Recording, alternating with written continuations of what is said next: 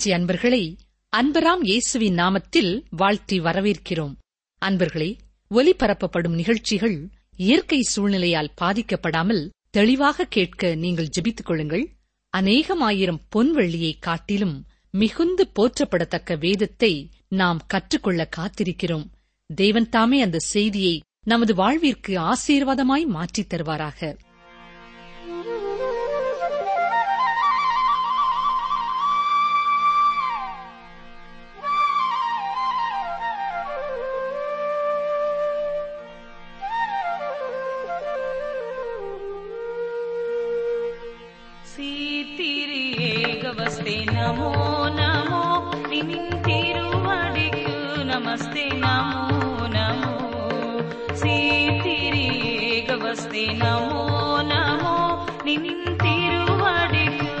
नमस्ते नमो नमो।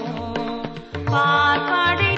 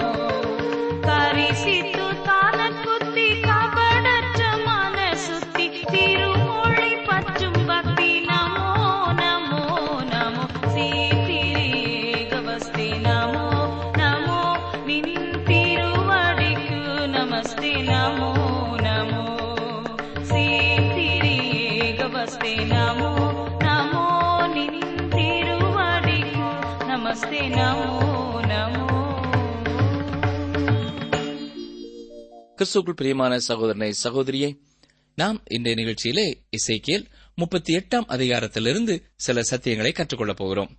இசைக்கியல் புஸ்தகத்திலே முப்பத்தி எட்டு மற்றும் முப்பத்தி ஒன்பதாம் அதிகாரங்கள் பொதுவாக எல்லாருக்கும் தெரிந்த அதிகாரங்களாய் இருக்கிறது. இந்த இரண்டு அதிகாரங்களும் கோகாகு மற்றும் மா கோகு பற்றி சொல்லப்பட்டிருக்கிறது. இந்த இரண்டு அதிகாரங்களையும் குறித்து அநேகர் பலதரப்பட்ட கருத்துக்களை சொல்லியிருக்கிறார்கள். சிலர் இசைக்கல் புஸ்தகத்தை குறித்த ஒரு அடிப்படையை தெரியாமல் கூட அதை விளக்கியிருக்கிறார்கள் ஆகவே அவர்கள் சில வித்தியாசமான விளக்கங்களோடு கூட வந்திருக்கிறார்கள். விவசாய தொழிலிலே மிகவும் திறமையான நபரை கொண்டு ஒரு பெரிய தொழிற்சாலையில் உள்ள இயந்திரங்களை இயக்கச் சொன்னால் எப்படி இருக்கும் என்று எண்ணி பாருங்கள். அவருக்கு விவசாயத்திலே திறமை இருந்தாலும் அந்த இயந்திரங்களை பற்றிய எந்த ஒரு ஞானமும் திறமையும் இல்லாததால் அவரால் அதை செய்ய முடியாது. அது வேடிக்கையாக போய்விடும் இல்லையா? அதேபோல இசைக்கியல் புஸ்தகத்தின் முழு கருத்தையும் ஒருவர் புரிந்து கொள்ளாமல் இந்த இரண்டு அதிகாரங்களையும் மட்டும் விளக்கி கூறினால் அது வேடிக்கையானதாக இருக்கும். நாம் இசைக்கியல் முப்பத்தி ஏழாம் அதிகாரத்தை சிந்திக்கும் பொழுது தேவன் இஸ்ரேல் தேசத்தை குறித்து எதிர்காலத்திலே ஒரு உறுதியான நோக்கத்தை உடையவராக இருக்கிறார் என்று தியானிக்கிறோம். அதேபோல முப்பத்தி எட்டு முப்பத்தி ஒன்பது போன்ற அதிகாரங்களிலும் இந்த கருத்தை பற்றியே சொல்லுகின்றன. இவைகள் இறுதி காலத்திலே இஸ்ரேல் தேசத்திற்கு எதிராக வரப்போகின்ற கடைசி எதிராளிகளை குறித்து சொல்லுகிறது. இந்த அதிகாரங்களில் குறிக்கப்பட்டிருக்கிற எதிராளி ரஷ்ய தேசமாகும். இதை நாம் ஒருவேளை ஏற்றுக்கொள்வதற்கு கடினமானதாக இருக்கலாம். இந்த எதிராளி இந்த நாடுதான் என்பதை குறித்து உறுதி செய்து கொள்வதற்கு மூன்று காரியங்களை நாம் பார்க்கலாம். மொழியை கொண்டு புவியியலை கொண்டு தத்துவம் அல்லது கொள்கைகளை கொண்டு நாம் இதை உறுதி செய்து கொள்ள முடியும். முதலாவது மொழியியல் சார்ந்த காரணத்தை பார்ப்போம். இசைக்கியல் முப்பத்தி எட்டாம் அதிகாரம் முதல் இரண்டு வசனங்களை பாருங்கள். கர்த்தருடைய வார்த்தை எனக்கு உண்டாகியவர் மனுபுத்திரனே மேசேக் தூபால் ஜாதிகளின் தலைமையான அதிபதியாகிய மா கோகு தேசத்தானான கோகுக்கு எதிராக நீ உன் முகத்தை திருப்பி அவனுக்கு விரோதமாக தீர்க்க தரிசனம் உரைத்து. கோகு என்பது ஆட்சியாளரை குறிக்கிறது. இதற்கு கூரை என்பது பொருளாகும். அதாவது உயரத்திலே இருக்கும் மனிதன் என்று இதற்கு பொருள். எனவே இந்த கோகு என்பவன் ஒரு கொடுங்கோல் ஆட்சி புரிகிறவனாக இருப்பான். அவன் உயர இல்லாதிருந்தால் கொடுங்கோலனாக இருந்திருக்க மாட்டான். ஆனால் அவன் மேலே உயரத்திலே இருந்தால் அவன் கொடுங்கோலனாகத்தான் இருப்பான். அடுத்ததாக மா கோகு என்ற ஒரு தேசத்தை குறித்து இங்கே பார்க்கிறோம். இந்த வார்த்தைக்கு தலை என்று அர்த்தமாகும். இதற்குரிய எபிரேய சொல் ரோஸ் என்பதாகும். டீன் ஸ்டான்லி என்பவர் தன்னுடைய History of the Eastern Church என்ற புஸ்தகத்திலே ரோஸ் என்பது இப்பொழுதுள்ள ரஷ்யாவை குறிக்கிறது என்கிறார். மேலும் பழைய ஏற்பாட்டிலேயே இந்த ஒரு தேசத்தை குறித்துதான் நவீன பெயரோடு குறிப்பு உள்ளது என்று சொல்கிறார். இது ஒரு சிறந்த காரியம் இல்லையா? இந்த ரஷ்ய தேசம் முன்பு மாஸ்கோயி என்று முதலாவது அழைக்கப்பட்டது என்பதை நீங்கள் ஒருவேளை கேள்விப்பட்டிருக்கலாம். இந்த மாஸ்கோயி என்பது மேஷேக் என்ற வார்த்தையிலிருந்து வந்திருக்கலாம். மேஷேக் என்பது இப்பொழுது இருக்கின்ற மாஸ்கோ என்ற வார்த்தையின் உச்சரிப்பை போன்றே இருக்கிறது இல்லையா? தூபால் என்பதும் டபோல்ஷ் என்ற உச்சரிப்பும் ஒன்று போல இருக்கிறது. இந்த டபோல்ஷ் என்பது சைபீரியாவிற்கு அருகில் இருக்கிறது. இவ்வாறு மொழியியல் சம்பந்தப்பட்ட சூழ்நிலை உச்சரிப்பு இசைக்கியல் ரஷ்யாவைத்தான் குறிப்பிட்டு சொல்கிறார் என்பதை உறுதிப்படுத்துகிறது நம்பும்படியாகவும் உள்ளது. இதனை அடுத்து நாம் புவியியல் சார்ந்த சூழ்நிலையை பார்க்கிறோம். நாம் இசைக்கியல் முப்பத்தி எட்டாம் அதிகாரம் ஆறாம் வசனத்தை பார்க்கும் பொழுது அங்கே இறுதி நாட்களிலே ரஷ்யாவுடன் இணைந்திருக்கும் நாடுகளை பற்றி சொல்லப்பட்டிருக்கிறது. கோமேரும் அவனுடைய எல்லா ராணுவங்களும் வட திசையிலுள்ள தோகர்மா வம்சத்தாரும் அவர்களுடைய எல்லா ராணுவங்களுமாகிய திரளான ஜனங்கள் உன்னுடனே கூட இருப்பார்கள். இங்கே கோமேர் என்பது ஜெர்மனியை குறிக்கிறது. தோகர்மா வம்சத்தாரும் என்பது துருக்கியை குறிக்கிறது. அடுத்ததாக இதில் வட திசையிலுள்ள என்று திசையும் புவியியல் இருப்பிடமும் குறிக்கப்படுவதை பார்க்க வேண்டும். இதனைத் தொடர்ந்து பதினைந்தாம் வசனத்தையும் பாருங்கள். அப்பொழுது நீயும் உன்னுடனே கூட திரளான ஜனங்களும் வட திசையிலுள்ள உன் ஸ்தானத்திலிருந்து வருவீர்கள் என்று இங்கேயும் புவியியல் இருப்பிடம் குறிக்கப்படுவதை பார்க்கலாம். இதேபோல முப்பத்தி ஒன்பதாம் அதிகாரம் இரண்டாம் வசனத்திலும் சொல்லப்பட்டிருக்கிறது. உன்னை வடபுறங்களிலிருந்து எழும்பவும் இஸ்ரவேல் மலைகளில் வரவும் பண்ணி என்று வாசிக்கிறோம். நாம் இந்த பகுதியை நன்கு புரிந்து கொள்ள வேண்டுமென்றால் ஒரு உலக வரைபடத்தை கையிலே வைத்துக் கொள்ள வேண்டும். நீங்கள் அதில் பார்ப்பீர்கள் என்றால் ரஷ்யா நேர் வடக்காக வடகிழக்காக காணப்படுகிறது என்பதை பார்க்கலாம். நீங்கள் இஸ்ரேலிலிருந்து வடக்காக பயணப்பட ஆரம்பித்தால் அது ரஷ்யாவிலே சென்று முடிவடையும். வேதத்தில் குறிப்பிடப்பட்டுள்ள திசைகள் எல்லாமே இஸ்ரேல் தேசத்திலிருந்து உள்ள திசையையே குறிப்பிடுகிறது. வடதிசை என்று வேதத்திலே சொன்னால் அது நீங்கள் வசிக்கும் இடத்திலிருந்து வடக்கிலே உள்ள திசையை குறிக்கவில்லை. அது இஸ்ரவேல் தேசத்திற்கு வடக்கில் உள்ள பகுதியை குறிக்கிறது. தெற்கு என்பது இஸ்ரவேலிலிருந்து தெற்கில் உள்ள பகுதியை குறிக்கிறது. வேத வசனத்தை பொறுத்தமட்டிலும் இஸ்ரவேலே பூமியின் புவியியல் மையமாகும். இதனைத் தொடர்ந்து நாம் தத்துவம் அல்லது கொள்கையை சார்ந்த சூழ்நிலையை பார்க்கிறோம். இதன் உதவியோடும் நாம் கோகு மா கோகுவை ரஷ்யாவுடனும் அடையாளப்படுத்தி பார்க்கிறோம். இசைக்கியல் முப்பத்தி எட்டாம் அதிகாரம் மூன்றாம் வசனத்தை பார்ப்பீர்கள் என்றால் இது ஒரு வித்தியாசமான செய்தியாயிருக்கிறது. இந்த இசைக்கியல் புஸ்தகத்திலே பல இடங்களிலே சில தேசங்களுக்கு எதிராக தேவன் காணப்படுகிறார் என்று கூறப்படுவதை நீங்கள் காண முடியும். அவர் பாபிலோன் எகிப்து போன்ற தேசங்களுக்கு எதிராக காணப்படுவதாக கூறினார். இன்னும் தன்னுடைய ஜனங்களுக்கும் தனக்கும் எதிராக காணப்படும் தேசத்திற்கு எதிராக தேவன் இருப்பதாக சொல்வதையும் நீங்கள் காண முடியும். நாம் இங்கே பார்க்கிற தேசம் இறுதி நாட்களில் தேவனுக்கு எதிராக எழும்ப போகின்ற தேசமாகும். இது எதிராக எழும்ப போகிறது என்பதை எவ்வாறு அறிவோம் என்றால் தேவன் அந்த தேசத்தை பார்த்து நான் உனக்கு விரோதமாக வருவேன் என்று சொல்கிறார் இல்லையா? இதிலிருந்துதான் அறிந்து கொள்கிறோம். இது மற்ற தேசங்களை விட வித்தியாசமானதாகும். இதன் சூழ்நிலையும் வினோதமானது. ஏனென்றால் தேவன் இதுவரை தனக்கு எதிராக இருந்த பூமியில் அப்பொழுது இருந்த தேசத்தை குறித்தே இசைக்கியல் மூலமாக தீர்க்க தரிசனம் உரைத்தார். ஆனால் இந்த தேசமோ இசைக்கியல் தீர்க்க தரிசனம் உரைத்த பொழுது பூமியிலே இல்லை. அது இனிமேல் தோன்றி வருகிறதாக அப்பொழுது இருந்தது. இருந்த போதிலும் தேவன் அதற்கு விரோதமாக வருவதை வாக்கு பண்ணுகிறார். அருமையானவர்களே நீங்களும் நானும் முன்பு வாழ்ந்தவர்கள் காணாத காரியத்தை இப்பொழுது காண்கிறோம். கடவுள் இல்லை என்று கூறும் நாஸ்திக கொள்கையை அடிப்படையாக கொண்ட ஒரு தேசத்தை பார்க்கிறோம். அதனுடைய தத்துவமே அதுதான். வேறு எந்த நாட்டிலும் இந்த அளவிற்கு நாஸ்தீகம் பெயர் பெற்று விளங்கவில்லை. நீங்கள் ஒருவேளை இவ்வாறு நினைக்கலாம். பழங்காலத்திலே காணப்பட்ட புரஜாதியாரின் தேசத்திலே நாஸ்தீகவாதிகள் கிடையாதா என்று கேட்கலாம். இல்லை பெரியமானவர்களே அவர்கள் பல தெய்வ வழிபாட்டை உடையவர்கள். முன்பு ஆதியிலே மனிதன் தேவனை விட்டு விலகி போனான். ஆனால் நாஸ்தீகவாதியாக அவன் ஆகவில்லை. பல தெய்வங்களை அவனே உருவாக்கி பணிந்து கொள்ள ஆரம்பித்தான். நோவா காலத்திலே நீங்கள் நாஸ்தீகவாதிகளை காண முடியாது. அவர்களுக்கு இது ஒரு பிரச்சனை அல்ல. அவர்களுடைய பிரச்சனை என்ன தெரியுமா? அவர்கள் பல தெய்வ வழிபாட்டிற்கு சென்று விட்டார்கள். பாவ வழிகளிலே துணிந்து நுழைந்து விட்டார்கள். மனிதன் அன்றைய நாட்களிலே பல தெய்வ வழிபாட்டை உடையவனாக மாறினான். அன்றைய நாட்களிலே வலிமேலே சிறந்து விளங்கிய நாடுகள் எல்லாம் அவ்விதமே காணப்பட்டது. இந்த இசைக்கியலின் புஸ்தகத்திலே தேவனுடைய நியாய தீர்ப்பு இந்த தேசங்களுக்கு எதிராக கொடுக்கப்பட்டிருக்கிறது. பாபிலோன் எகிப்து போன்ற தேசங்கள் எல்லாம் இந்த பல தெய்வ வழிபாட்டிலே உள்ள தேசங்கள். பழங்காலத்திலே எல்லா தேசங்களும் இவ்விதமே காணப்பட்டன. ஆனால் ரஷ்ய தேசமோ இவை எல்லாவற்றிலும் முற்றிலும் வேறுபட்டது. இதன் அடிப்படை கொள்கை நாஸ்திகம் அதாவது தேவனுக்கு எதிரான ஒரு தேசமாக அது விளங்கியது. அப்படியானால் தேவன் ஆதியிலே இந்த நாஸ்தீகத்திற்கு எதிராக கட்டளைகள் எதையுமே கொடுக்கவில்லையா என்று பார்க்கும் பொழுது யாத்ராகமம் இருபதாம் அதிகாரம் மூன்றாம் நான்காம் வசனங்களிலே அவர் பல தெய்வ வழிபாட்டைத்தான் கண்டித்து உணர்த்துகிறாரே ஒழிய நாஸ்தியத்தை பற்றி ஒன்றும் சொல்லவில்லை. மூன்றாம் நான்காம் வசனங்களை பார்க்கும் பொழுது என்னை அன்றி உனக்கு வேறே தேவர்கள் உண்டாயிருக்க வேண்டாம். மேலே வானத்திலும் கீழே பூமியிலும் பூமியின் கீழ் தண்ணீரிலும் உண்டாயிருக்கிறவைகளுக்கு ஒப்பான ஒரு சொருபத்தையாயிலும் யாதொரு விக்கிரகத்தையாயிலும் நீ உனக்கு உண்டாக்க வேண்டாம்.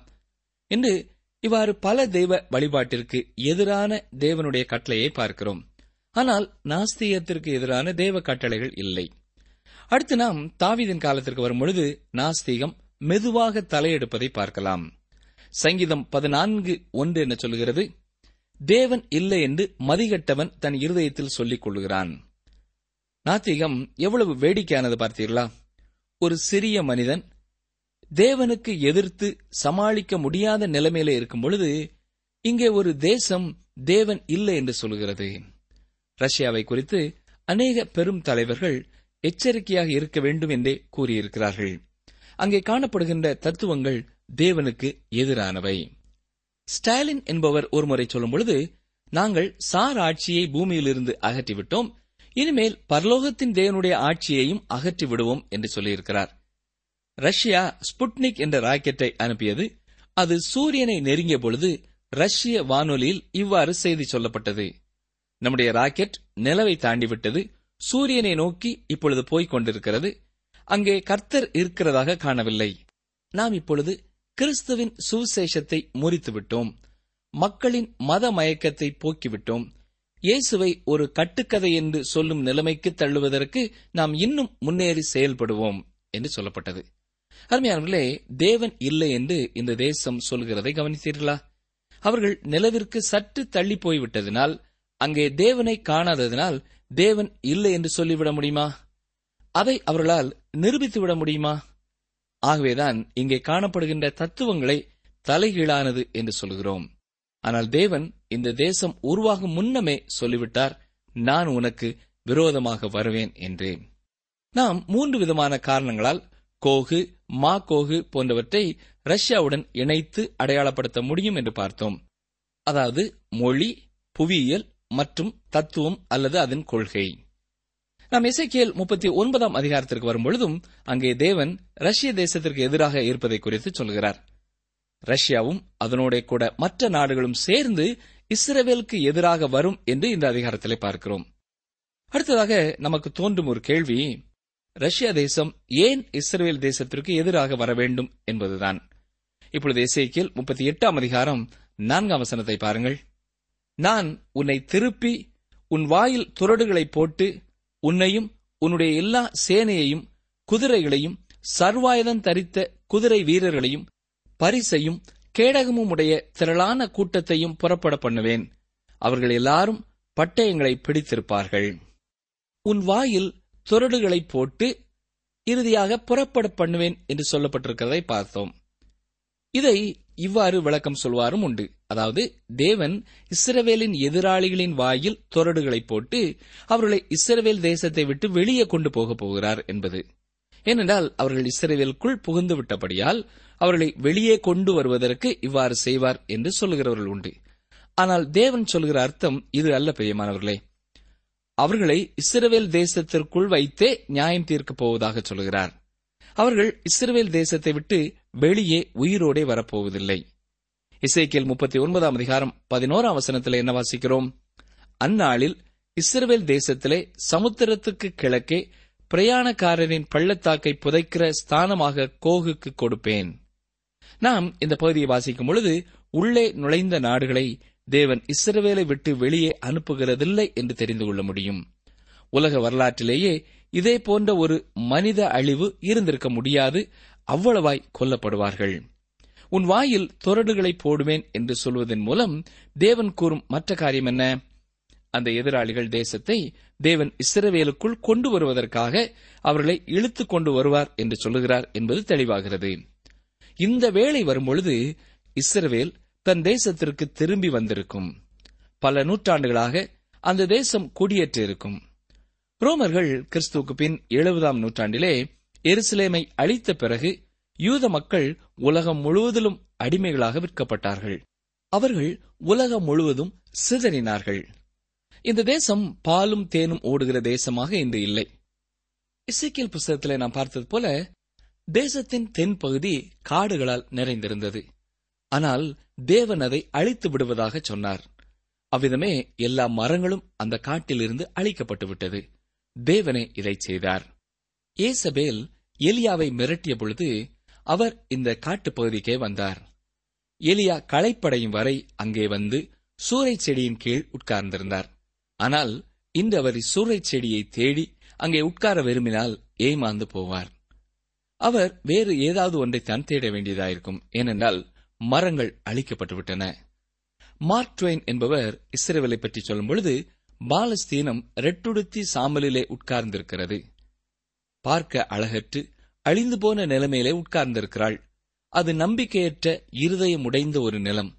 பாலஸ்தீனம் இன்றைய செயல்படும் உலகத்திலே இல்லாமல் போய்விட்டது. இது கவிதைக்கும் பாரம்பரியத்துக்கும் புனிதமாக இருக்கிறது. இது ஒரு கனவு உலகம் என்று சொல்கிறார். டாக்டர் தியோடர் என்பவர் சொல்லும் பொழுது ஒரு பக்கம் மக்கள் இல்லாமல் நிலம் இருக்கிறது மறுபக்கம் நிலமில்லாமல் மக்கள் இருக்கிறார்கள். மக்கள் இல்லாமல் நிலம் இருக்கிறதே அதை நிலமில்லாமல் மக்கள் இருக்கும் கூட்டத்திற்கு கொடுத்து விடுங்கள் என்று சொல்கிறார். டாக்டர் கெய்ன் என்ற இஸ்ரவேலின் முதல் ஜனாதிபதி கூறும்பொழுது இஸ்ரவேல் தேசம் என்பது பரிசுத்தமான தேசம். இஸ்ரவேலின் தேவன் ஒருவர் மாத்திரமே இஸ்ரவேல் மக்களை உயிரோடே காத்தார் என்று சொல்லுகிறார் டேவிட் பென் என்ற முதல் பிரதம மந்திரி சொல்லும்பொழுது இசைக்கியல் முப்பத்தி ஏழாம் அதிகாரம் நிறைவேறிவிட்டது. மேசியாவின் காலடி சத்தத்தை இஸ்ரவேல் தேசம் கேட்கிறது என்று சொல்கிறார். ஆனால் இன்று இஸ்ரவேல் தேசம் இந்த சிந்தனையிலிருந்து திரும்பிவிட்டது. இஸ்ரவேல் தேசத்தின் இருபத்தி ஓராவது ஆண்டு விழாவின் நோக்கம் என்னவென்றால் அறிவியல்தான் இந்த தேசத்திற்கு சமாதானம் கொண்டு வரும் என்பது. பழைய ஏற்பாடு சொல்கிறது மேசியா உலகத்திலே சமாதானத்தை கொண்டு வருவார் என்று சொல்கிறது. ஆனால் இந்த நவீன உலகத்திலே விஞ்ஞானமே சமாதானம் கொண்டு வரும் என்று அநேகர் நம்பிக்கை கொண்டிருக்கிறார்கள். எனவே இந்த இஸ்ரேல் ஜனங்கள் புதிய மேசியாவை தேடிக் கொண்டிருக்கிறார்கள் என்பது தெளிவான காரியமாயிருக்கிறது. ரஷ்யா இஸ்ரேல் தேசத்திற்குள்ளே நுழையும். லார்ட் பிவர்லி என்பவர் கூறும்பொழுது ரஷ்யா மேற்கு ஐரோப்பாவிற்குள்ளே நுழையாது என்றும் அது ஆசியாவிற்குள்ளும் கிழக்கு தேசங்களுக்குள்ளும் நுழையும் என்று சொல்கிறார் ஜெனரல் டக்ளஸ் மெக்கார்த்தர் என்பவரும் இந்த கருத்தை ஆதரிக்கிறார். லார்ட் பிவர்லி என்பவர் இந்த கருத்தை கூறிய நேரத்திலே இரண்டாம் உலகப் போர் முடிந்தவுடன் ரஷ்யா மேற்கு ஐரோப்பாவை நோக்கி வரும் என்று எல்லாரும் எதிர்பார்த்தார்கள். ஆனால் அவ்வாறு அவர்கள் வரவில்லை. தேவன் சொல்லுகிறார் உன் வாயில் துரடுகளை போட்டு புறப்பட பண்ணுவேன் என்று சொல்லியிருக்கிறார். தேவன் மூன்று விதமான துருடுகளை போட்டு அவர்களை இஸ்ரேல் தேசத்திற்குள்ளே இழுத்து வர முடியும் என்று சூழ்நிலைகளை வைத்து நாம் பார்க்கலாம். முதலாவதாக ரஷ்ய தேசத்திற்கு உலகத்தில் உள்ள கடல் வழிகளில் நுழைவதற்கு அதற்கு மிக வெப்பமான தண்ணீர் நுழைவு தேவை. ஆகவே ரஷ்யா தேசம் இந்த நோக்கத்தோடு அலைந்து கொண்டிருக்கிறது. ரஷ்யர்களுக்கு இந்த மிக வெப்பமான தண்ணீரை உடைய துறைமுகம் தேவையானதாயிருக்கிறது. இதற்கு எங்கே செல்ல வேண்டும்? மத்திய தரை கடல் பகுதிக்கே அவர்கள் செல்ல வேண்டும். இந்த மத்திய தரை கடல் பகுதியின் கிழக்கு பகுதியிலே எது சிறந்த துறைமுகமாக ரஷ்யாவிற்கு இருக்க முடியும்? இஸ்ரேல் தேசமே அவ்வாறு இருக்க முடியும். ரஷ்யா இன்று தெற்கு நோக்கி செல்ல ஆசைப்படுகிறது. எனவே தேவன் இந்த விதமான ஒரு குரடை அதன் வாயிலே போட்டிருக்கிறார். இரண்டாவதாக எண்ணெய் என்ற ஒரு துரட்டை எதிராளிகளின் வாயிலே போட்டிருக்கிறார். கிழக்கு தேசங்களிலே காணப்படும் பெட்ரோலிய எண்ணெய் வளங்கள் நவீன உலகத்திற்கு தேவையான ஒன்று. ஆனால் இன்று அது தட்டுப்பாடான நிலைமையிலே இருக்கிறது. ஆகவே எல்லா நாடுகளுமே எங்கே பெட்ரோலிய எண்ணெய் வளம் அதிகமாக உள்ளதோ அதை பார்த்து செல்லுகின்றன. கிழக்கிந்திய நாடுகளிலேயே எண்ணெய் வளம் மிகுந்து உள்ளது. இஸ்ரவேலில் எண்ணெய் வளம் இருக்கிறதா இல்லையா என்பது இரண்டாவது காரியம் அது முக்கியமானதல்ல. அரேபியாவிற்கும் இஸ்ரேவேலிற்கும் உண்டான உறவு நிலை சரியானதாக இல்லாவிட்டாலும் அதிகமான எண்ணெய் இஸ்ரவேலின் நிலப்பரப்பு வழியாகவே செல்கிறது. சூயஸ் கால்வை வழியாக கப்பல் போக முடியாததால் அரபு நாடுகளிலிருந்து இஸ்ரவேல் தேசத்தின் வழியாகவே மத்தியதரை கடல் துறைமுகத்திற்கு எண்ணெய் கொண்டு வரப்படுகிறது இவ்வாறு அரபிய நாட்டின் எண்ணெயை ரஷ்யா பெற்றுக் கொள்கிறது. ஆகவே ரஷ்யா அரபிய எண்ணெய்க்காக இயங்குகிறது. இவ்வாறு ரஷ்யாவின் வாயில் துரடு தேவனால் போடப்பட்டுள்ளது. எல்லா நாடுகளுக்கும் பெட்ரோலிய பொருட்கள் தேவை. மூன்றாவதாக சவக்கடல் என்ற ஒரு துரடு. இந்த சவக்கடல் பகுதியிலே காணப்படுகிற தாது வளம் மிகவும் அதிகமானது. இன்றைய சந்தை நிலவரத்தின்படி அதன் மதிப்பு அளவிடப்பட முடியாத ஒன்று. இந்த சவக்கடலிலே இரண்டாயிரம் மில்லியன் டன்கள் பொட்டாசியம் குளோரைடு காணப்படுகிறது. இந்த பொட்டாசியம் நிலத்தை செழுமையுள்ளதாக்குகிறது.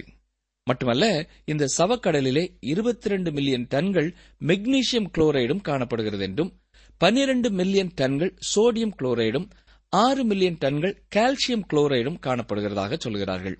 இது தவிர சீரியம் கோபால்ட் மேக்னீசியம் தங்கம் அங்கே காணப்படுகிறதாக சொல்லப்படுகிறது. ஆகவே இந்த சவக்கடல் பகுதியிலே மிக பெரிய அளவிலே ஆராய்ச்சிகள் மேற்கொள்ளப்பட்டு இந்த இயற்கை வளங்களை எடுத்து பயன்படுத்தி முயற்சிக்க பல காரியங்கள் நடைபெற்றுக் கொண்டிருக்கிறது. நீங்கள் ஒருவேளை கர்த்தர் பூமியை சிருஷ்டித்துக் கொண்டிருந்த பொழுது அங்கே இருந்திருப்பீர்கள் என்றால் இவ்வாறு கேட்டிருப்பீர்கள். கர்த்தாவே அந்த கடலை ஏன் நீங்கள் இவ்வாறு படைத்திருக்கிறீர்கள்?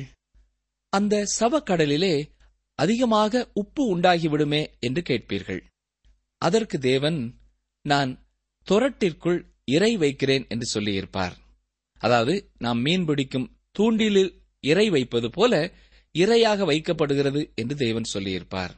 தொடர்ந்து தேவன் சொல்வார் இன்னும் சில கோடி ஆண்டுகளுக்கு பின்பு வடக்கிலே ஒரு தேசம் தோன்றும் நான் அதை இஸ்ரவேல் தேசத்திற்குள் கொண்டு வரப்போகிறேன் அவ்வாறு இஸ்ரவேலுக்குள் அந்த தேசத்தை கொண்டு வருவதற்காகவே நான் துரட்டிலே இறை வைக்கிறேன்.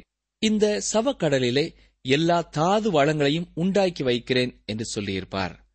ஆம் தேவன் அவ்வாறே அந்த தேசத்தை இஸ்ரேவேலுக்குள் கொண்டு வருவார் இசைக்கியல் முப்பத்தி எட்டாம் அதிகாரம் ஆறாம் ஏழாம் வசனங்களை பாருங்கள்.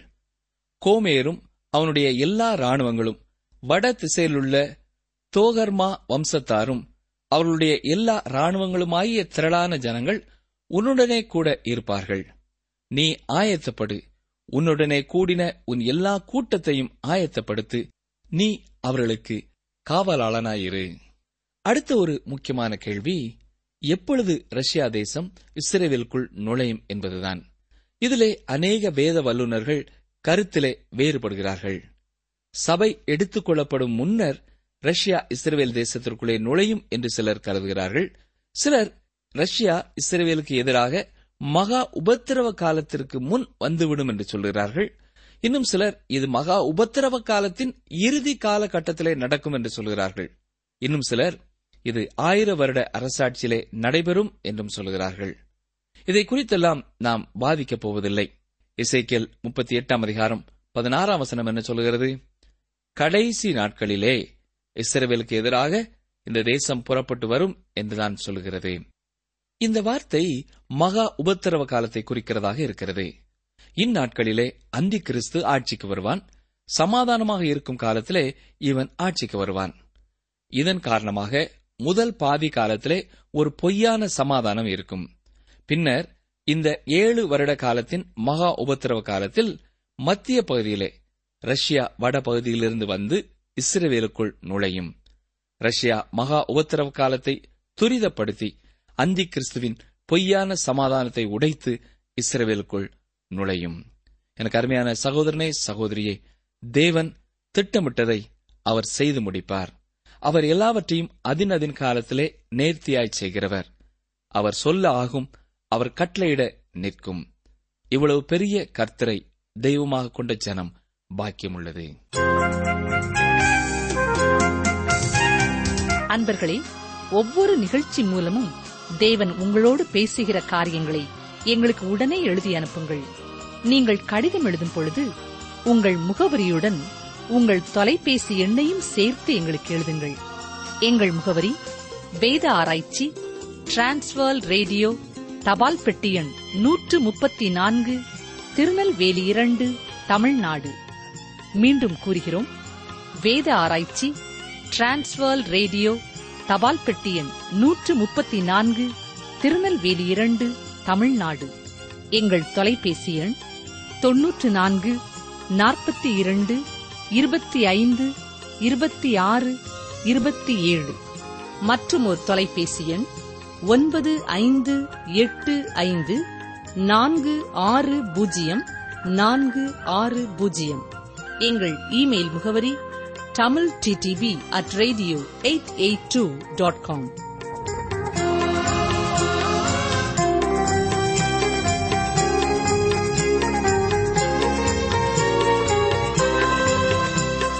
நீதிமான்கள் கூப்பிடும் போது கர்த்தர் கேட்டு அவர்களை அவர்களுடைய எல்லா உபத்திரவங்களுக்கும் நீங்களாக்கி விடுகிறார். சங்கீதம் முப்பத்தி நான்கு பதினேழு. நீதிமான்கள் கூப்பிடும் போது கர்த்தர் கேட்டு அவர்களை அவர்களுடைய எல்லா உபத்திரவங்களுக்கும் நீங்களாக்கி விடுகிறார்.